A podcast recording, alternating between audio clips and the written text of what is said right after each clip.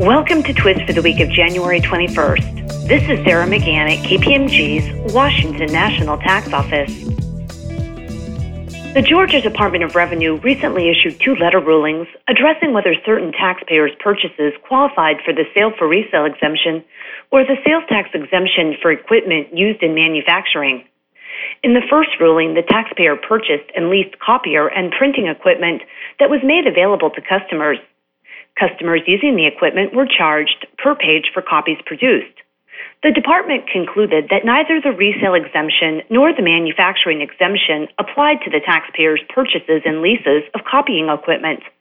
The taxpayer was not reselling or releasing the equipment because customers using the copiers did not have full possession and control over their use.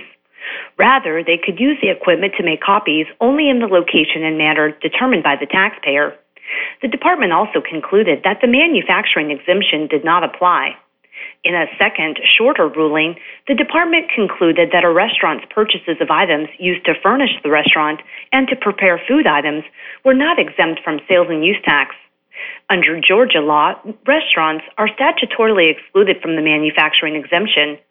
Furthermore, the department concluded that the purchase were for the restaurant's own use and were not resold to customers, thus not qualifying as a sale for resale.